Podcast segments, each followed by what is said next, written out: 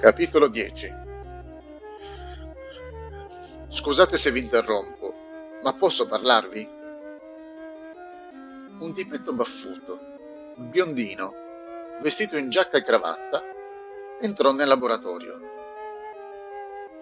Mi hanno chiesto di presentarmi qui per partecipare a un importante esperimento scientifico.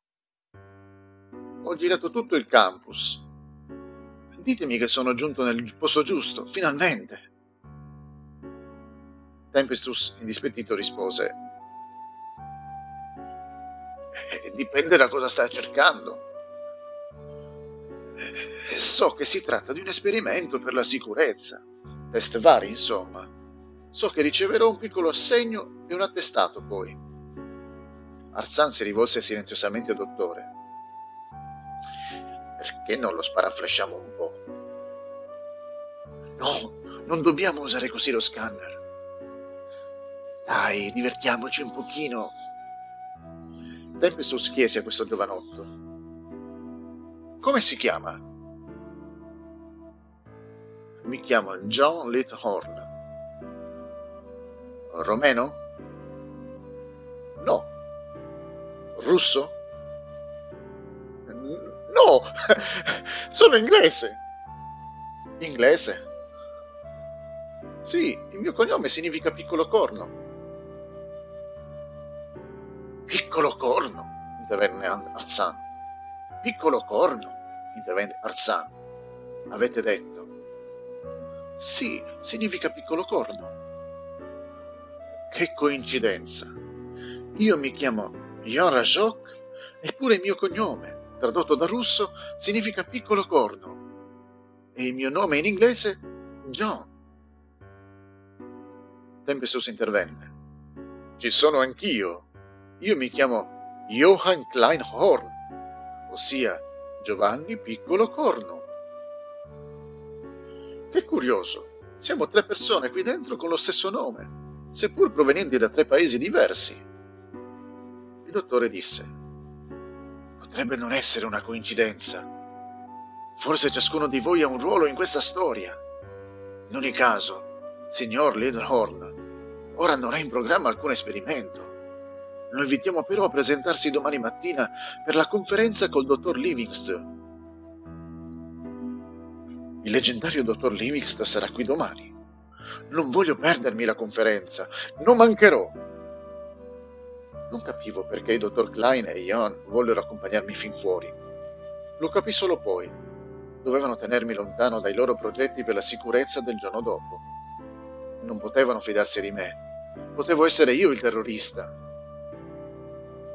Mentre uscivo, vidi avvicinarsi due uomini incappucciati. Mi colpirono, facendomi rotolare per le scale fuori dell'entrata dell'università.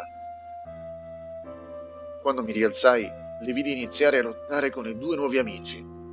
Subito iniziò a piovere, e Ion batté a terra, cosa che mi fece immediatamente sussultare. Afferrò per le mani i due gentiluomini, che egli fece volar via. Poi mi passò di fianco, e mi venne spontaneo dirgli: tu hai una grandissima forza, ma devi stare attento a non sforzarti troppo. Il battito del tuo cuore è diventato molto forte. Mi guardò con quei suoi strani occhioni e poi scoppiò a ridere. Il professor Klein mi chiese di rientrare e mi portò nuovamente nel laboratorio. La dottoressa Ivanov non credeva ai suoi occhi. Io ero tornato. I tre mi si presentarono con i loro nomi da battaglia: il dottore, Arzan e Tempestus. Mi spiegarono la storia dei poteri dei due uomini.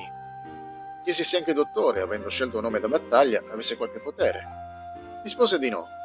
Allora proposi di ricevere anch'io un nome da battaglia, Jane Eilich, ossia le mie iniziali.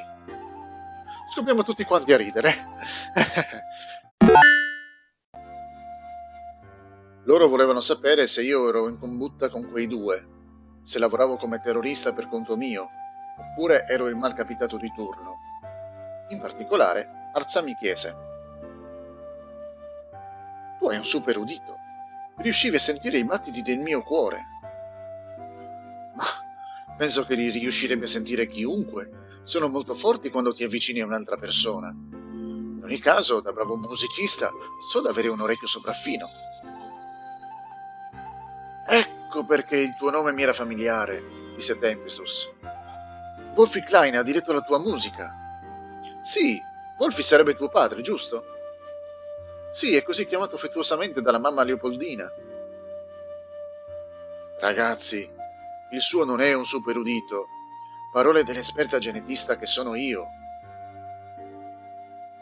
Piuttosto, perché non lo sparaflesci per darci ragione? Non serve, ne sono sicura. L'hai già sparaflesciato? Sì e no. Come sì e no? Nel senso che io devo confessarvi una cosa. Come sapete, mi considerano uno degli scienziati più esperti nel campo della genetica. E ha ragione. Io ho un potere che voi non conoscete. Riesco a leggere il DNA di una persona. Non so come questo mi avvenga, ma ogni volta che qualcuno mi si avvicina, io riesco a capire se il suo albero genetico nasconde delle modifiche al DNA, dei poteri nascosti. Potrei solo scrivergli un nuovo DNA, nient'altro di più. Dai, lasciati un po' sparaflesciare, così ti unirai al club.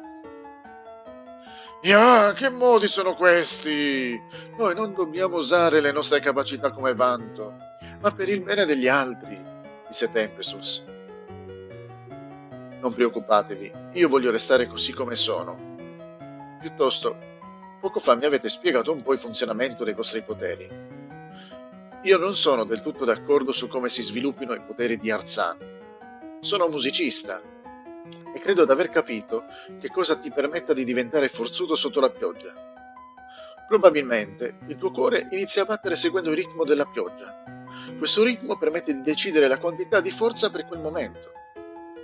Se vicino a te c'è Tempestus, lui potrà aumentare o diminuire la tua forza.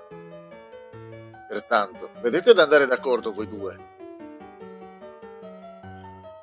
Finalmente qualcuno che mi sostiene nella mia campagna per tener buoni questi due. Sai, Jane Eilich, io penso che tu abbia veramente ragione. Non sei superdotato, ma sei dotato di una sensibilità unica. Penso che tu possa entrare nella squadra. Domani potrai darci una mano nella probabile battaglia che insorgerà qui dentro. A questo punto mi raccontarono i fatti degli ultimi giorni e quello che sarebbe dovuto succedere l'indomani.